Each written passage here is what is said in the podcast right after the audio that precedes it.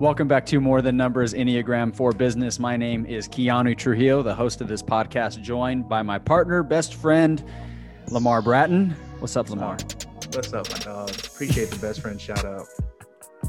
Hey, your your best friends should be your partners. And I don't know. I don't know. I've heard a lot of conflicting guidance when it comes to partnering with friends. Dave Ramsey says the only ship that doesn't sail is a partnership.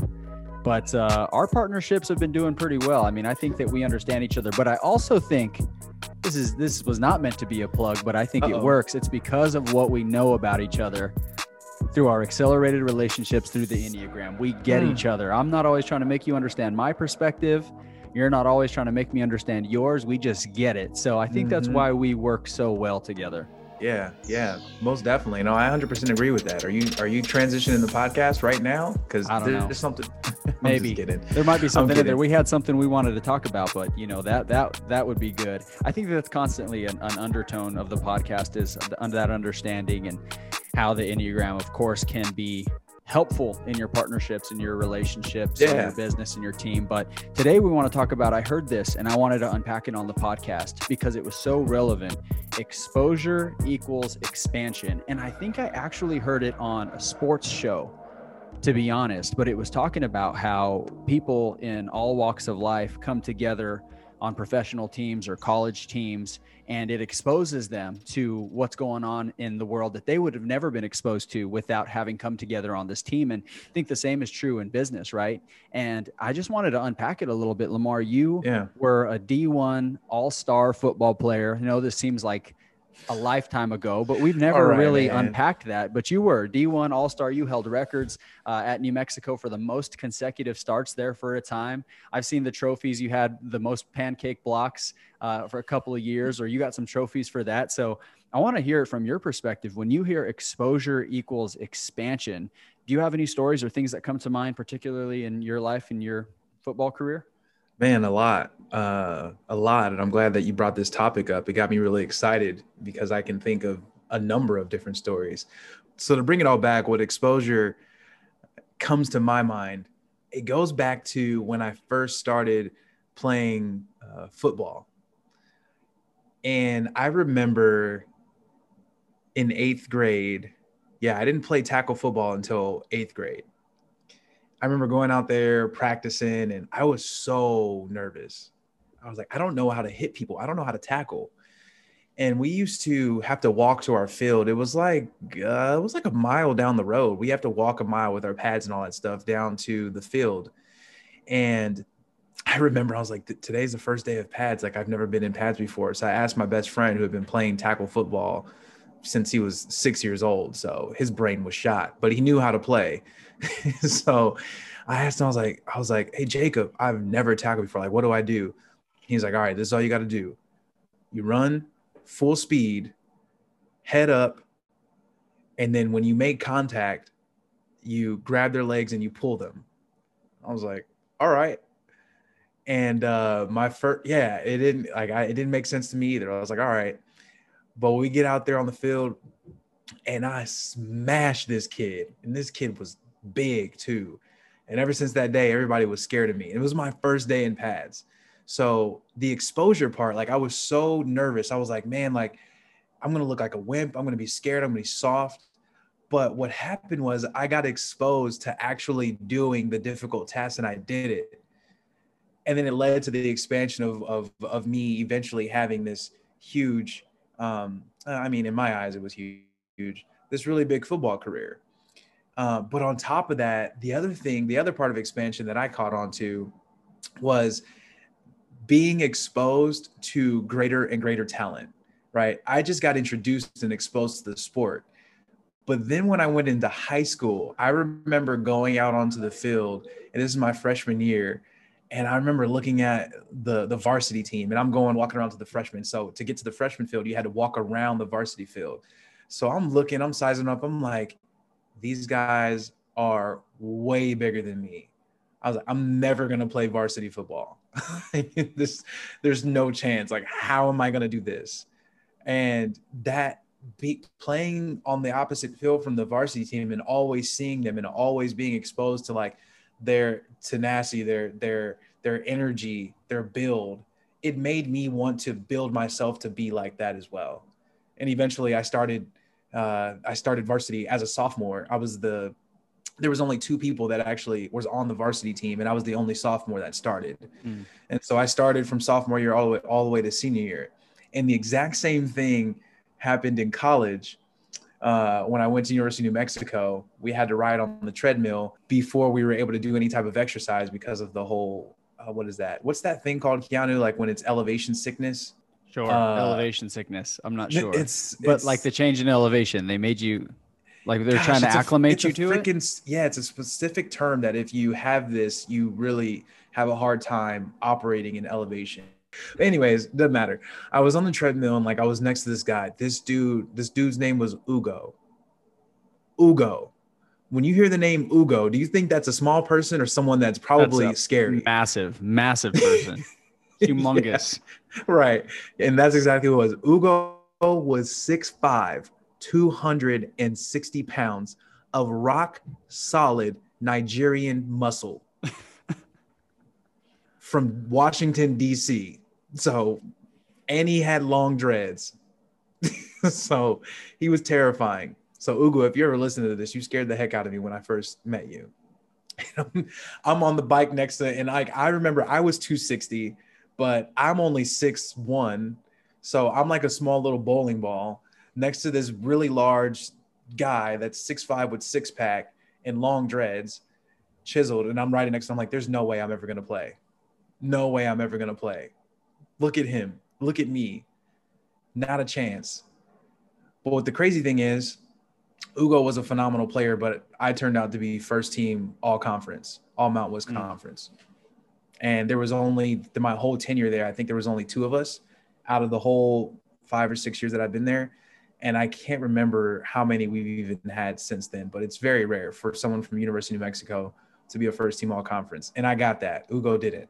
Mm. Not anything against Ugo, but it just goes to show that when you're exposed to a certain level of talent, um, if you look at it the right way and take on the challenge, uh, that expansion of your of your gift grows. So I talked a what, lot, but that's what came up to me. What What do you think, though? I mean, specifically, what were you exposed to that maybe Ugo wasn't exposed to? Like, what gave you that edge? Mm. Wow. Um, because Washington D.C. probably produces some athletes too. I mean, there's nothing like California ball, Texas ball, Alabama ball. Like this, big no, time players come out of those states. They got they have them well. in DC. We had a lot of people on our team from DC. What I what I think what the exposure was was I think a lot of it has to do with I mean, I exposed myself to a lot of uh, mentorship and guide and like my coaches, like in film. I consumed film all the time. I was mm-hmm. always in the film room looking at how I can do something better. I wasn't afraid to look at my mistakes and figure out how to make it better. Right. And I absolutely loved it when I got it right. I loved watching my film over and over again when I got it right. But not just to say, look what I did, but also to see, like, what did I do? And so I think the reviewing and the playback of my work, and then every single day being exposed to the weight room, taking that extra time to recover or to do the extra set, uh, I think is what led to some of my expansion. And I, I don't know, I wasn't there with Ugo, but I just know for a fact that there wasn't a whole lot of people that was watching more film than I did. Right. So right. my mental exposure was I was probably if not it was number one in in the on the team. Yeah. So. That's great. Well, to, to constantly be developing yourself, that's paramount if you're really wanting to do something as far as leadership and growing a business, anything, right? You are the lid. Yeah. John Maxwell calls it the law of the lid. If you don't continue to develop yourself, then the things you want to accomplish won't grow either. And those under you, even more so. Yeah. What about you? uh, expansion equals exposure. Well, what I was thinking about, I mean, I like your practical example with football. And honestly, I didn't know the answer to that question. I was really curious because I know that you had been exposed. And we'll get back to that a little bit because I do want to know professionally how your exposure to other cultures within that D1 football team, people coming mm. from all hmm. over the country, wow, how that translated into business so as I'm talking, be thinking about that. See, me, I'm a verbal processor. Mm. We know that's a strength. So if I get put on the spot, I'm better. And Lamar, I have to give him a little bit of time to process, and that's okay. He's more analytical in his thought process. So think about that. Think about what exposure or what that exposure being on that D1 team, how that translated over into your professional career. Because even then, with the financial firm that you worked with, there was a lot of exposure to because it's a it's a national company, right? Mm-hmm. Mm-hmm. So we have to, when we understand the big picture, how people operate, then it does translate. But really, what was coming to mind for me, particularly, and why it's relevant to those that would listen to our podcast is, you know, most of our demographic people that listen are business owners, entrepreneurs, or people that want to start their own businesses. And we must be willing to expose ourselves to different perspectives and different ways of thinking. And I've begun to describe the Enneagram in a different way as of late where the Enneagram is not a personality tool. Technically, it isn't. It's not a personality tool. It's not a personality assessment. It gives insight to personality, quote unquote. But what the Enneagram is, the Enneagram is a tool that gives in- insight to perspective, patterns, then personality. So it helps us to see okay, what is their perspective? How are they seeing this thing? What are the patterns that their perspective has created because if they see something then it's going to inform how they do something which then creates a pattern which then leads to the creation of who they are or their personality so when we mm. understand mm. someone's perspective and we expose ourselves to their perspective one we're able to accelerate relationships but of course we're able to accelerate results through our effectiveness and here's an example if you wanted to let's say take the business in this direction or you wanted to you have someone on your team who is opposed to doing something right? We need to be able to and be willing to expose ourselves to why right? Where is that coming from right? What in their life what experience informed why they are opposed to doing something or the reason they want to do something?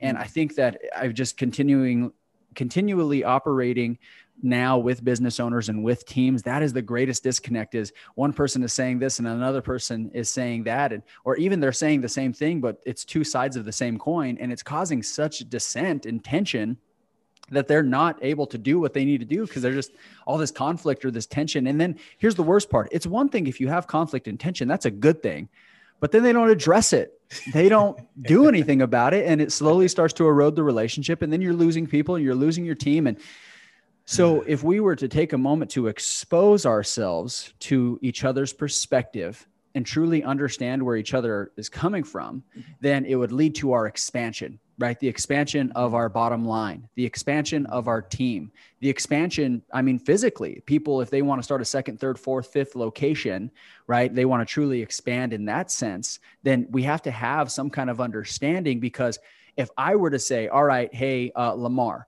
you're going to start a true strategy team there in San Diego, right?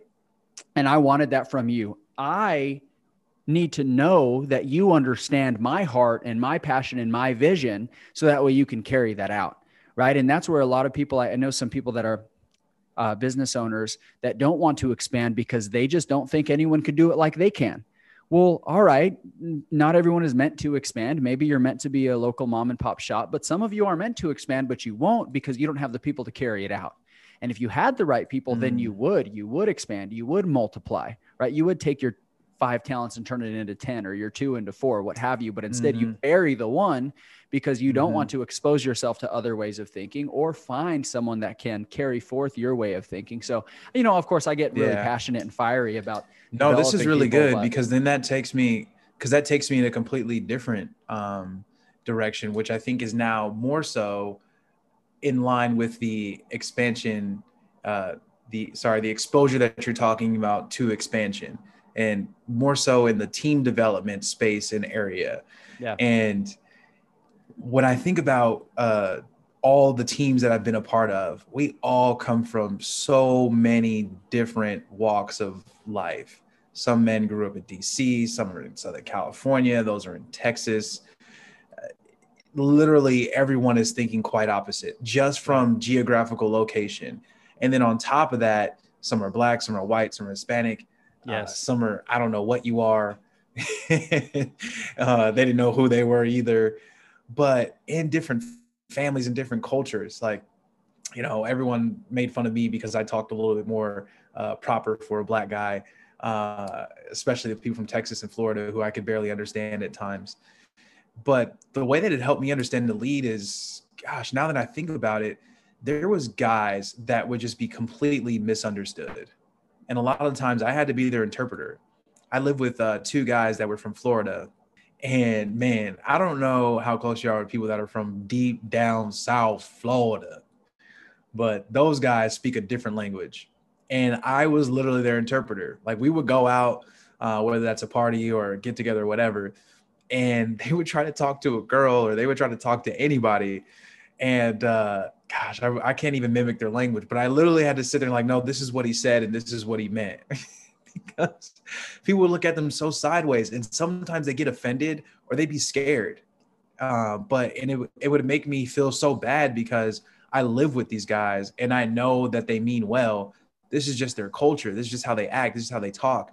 But because I spent that time being exposed to their culture, I was able to then translate that because I could empathize with them. I didn't know that's what I was doing but I was able to empathize with them and then translate that empathy to who they were trying to communicate with. Yeah. You know, what's interesting is when you talk about accents, and this is a very physical example of like exposure and understanding, but I, I do see that this happens in leadership is if you ever met someone with a really thick accent or you really can't hear them, maybe you're in a loud place and you mm-hmm. know they're saying something, but you can't really interpret it. And then what do yeah. you do? Yeah. Okay. Yeah all right.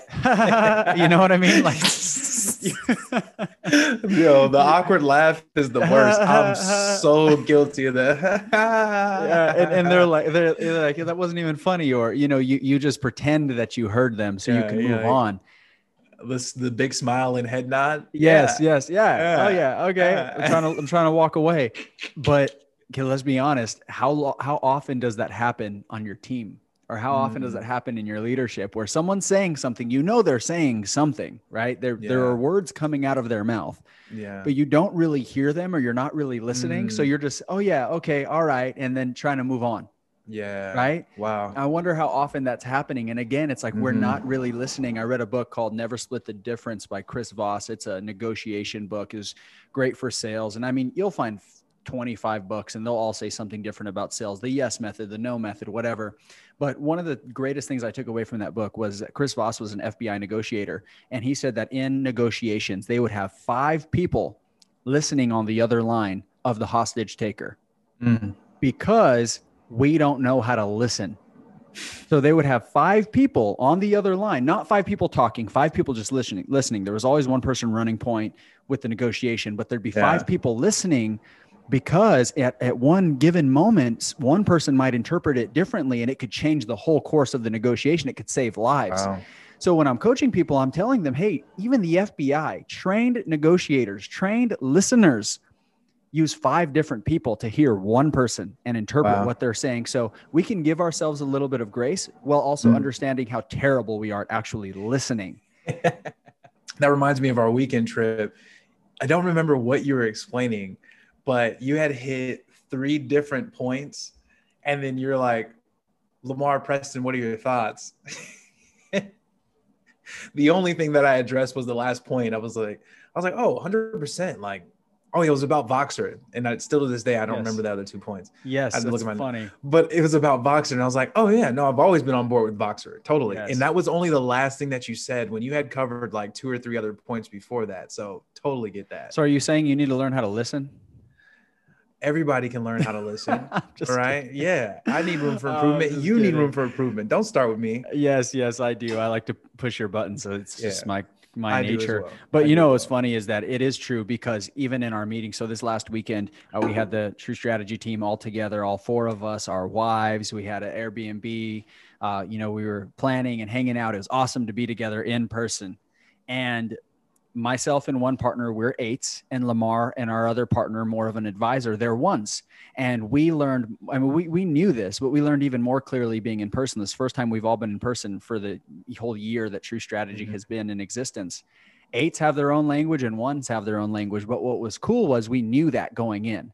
So we were able to really understand and take time to let the ones process and then also let the eights charge. And there was one point as well where our other partner, who's an eight, we we went toe to toe, like we were planning and and uh, we were specifically talking about some very practical things that had to do with transitioning our website. And he and I just went at it, and we had to have it out. So Lamar and our other one type one partner, they just yeah. stood back and said, "This has to happen." Yeah. And then we took a break And Daniel and I, uh, well, there it is. There's his name. our other partner, Daniel, uh, who's our chief marketing officer, and he does everything digital on the back end, website, all of that fun stuff. Anything that you see, True Strategy, Daniel created it. We had to go toe to toe. And at the end, we stood up and we're like, that was so fun. And he was like, yeah, absolutely. And we went back to work. Yeah. And so no we just, hard feelings we, or anything like that. Exactly. We need to understand the language. But, you know, that's a great example, Lamar, because as a type one, being an analytical processor, very logical in your processing, it just takes a little bit of time. Whereas I said all of those things, I said three different points. We were talking specifically about coaching one to many instead of just one on one coaching. And I could ask Daniel, hey, what did I say? And he's like, this, this, and this, right? Because we can process things very quickly and move on, whereas ones need to go into the depth of understanding it more, and that's okay. That's each not, and every point. Yeah, there's no there's no flaw to that. That informs the way I communicate to Lamar so I'll give him one point, And I got better at it throughout the day as we were planning. Hey, here's one point, right? And what are you hearing? What are you processing? What are you thinking? And then at the same times, ones, well, technically, what they'll do is they'll take language, they'll interpret it, and they'll think about it and they'll process it, and then they'll just move forward with the way they think it is. And sometimes that's mm-hmm. not true. I remember one time I shared something with the team, and Lamar and, and our, our other advisor, Preston, they thought one thing for a whole week and didn't tell me that that's what they thought. And then we came back together and they explained it. And I said, that's not at all what I said. Yeah. And they said, well, you didn't say that. And even Daniel was like, yeah, he did, but they'll process it. So now you guys have grown on your end to say, okay, is this exactly what I think it is? Because again, mm-hmm. one's being logical, just internalize it and move forward. Like, look at all the damage we just saved to our team just by understanding yeah. that. Yeah. So, anyways, and you know, in closure, in closing, go ahead, Lamar. You were going to say something. It's crazy how you could see that. Uh, it's even the point you can see that I need to say something. Yes. I could only imagine other teams out there that had never gotten together in person for that long at all. To take that into context, I had not met two, our business advisor and our other business partner, I had not even met them in person, nor have I spent longer than an hour with them on just a web conference. So you can imagine no real personal relationship at all. And we got out there and we handled business. And conflict happened and and to me like conflict it wasn't even conflict it was just problem resolution. Right. It wasn't a oh man like it, nothing about it was unproductive. It was one of the most productive meetings that i've ever been a part of. And it just goes to show that you know there's two things that we had. One i think our relationship with christ all four of us allows us to empathize and level on any level that transcends any um, any way that you can assess yourself but then also understanding the way that we communicate and process and digest. Yep. Yep. Allowed us to not get offended and allowed us to realize that like hey an eight is always offended so say what you want. We're not always offended. We're always we're always willing to fight. I know. I know. I said that because i wanted to make you fight me so. Oh you don't want that smoke but you know, it, it is true because one of my favorite authors, Patrick Lencioni, if you do yourself a favor, read anything by Patrick Lencioni. But the way that he writes is so great because he shares a story in the first half of the book. It's always a great story. And then in the second half, he breaks down the points of the story for what he's teaching about. And one of them is the five dysfunctions of a team. And he talks about conflict being necessary. Conflict is absolutely necessary. We can go toe to toe at the table let's understand all right first of all let's say an idea is presented and this is going to happen for those of you leaders this week. You're going to present an idea you're going to present a perspective or something that you want to do. Someone's going to push back against that right? They push back against that you try to understand well why why do you think that way right? Well i think this okay where is that coming from? Well it's coming from here. Okay let's go deeper on that. Like what are you hearing me say and what i want to accomplish? This is this is a healthy way of handling it. All right great now that I've heard your perspective, here's my perspective. I presented that idea because I've noticed from my point of view, right? You as leaders, mm-hmm. people should not mm-hmm. know, your team should not know all that you're actually doing in processing. Even mm-hmm. Lamar and Daniel, they don't know everything I'm processing. They, there's no way they could. So I need to communicate it in a way and come to them mm-hmm. with issues and then let them know this is where it came from. It's not just out of nowhere, right? So let's understand their perspective. Then let's re emphasize ours. And then let's understand where the tensions really are. And it could come down to the silliest things. And the Enneagram helps to expose those. So then we can have it out at the table. But when everyone walks away from the table, and so Patrick, one of Patrick Lencioni's teaching points, when everyone walks away, there needs to be 100% buy in. We can disagree. we cannot like each other's ideas, but when we walk away, we go back to our departments or our tasks. There has to be 100% buy into this, or else we're on a steady decline to this team disintegrating. And let's mm-hmm. have the conflict at the table. And he says, Well, some of you leaders, and I'm going to share this as well, some of you leaders say we don't have conflict at the table. And he says, There's your warning. If they're not talking, and I, I told this to my leaders all the time when I was leading at Elevation Church, I had 125 volunteers under me, 30 leaders under me, three direct reports. I told them, if you're not telling me your tensions, you're mm-hmm. telling someone else. Mm-hmm. So please come to me with your issues, come to me mm-hmm. with your mm-hmm. tensions, come to me with your frustrations. So, leaders, if they're not telling you what's wrong, trust me, they're Whoa. telling someone else. Man. Open yourself up, be vulnerable to say, Tell me what I don't want to hear, tell me what I need to know. That is ultimately what's going to lead to growth. So, exposure equals expansion. Sometimes it's good exposure right? Like, all right, exposure to more film, like Lamar was talking about, exposure to different cultures. Sometimes it's exposure that hurts. Hey, Lamar, what's the one thing that you want to tell me, but you're afraid to, or you don't feel comfortable, or you don't know how I'm going to take it? We as leaders mm-hmm. have to mm-hmm. be willing to take those arrows for the good of the team. Mm-hmm. The leader is the tip of the spear. They get the bloodiest, they get the dirtiest, they take the most damage, but they're also leading the way.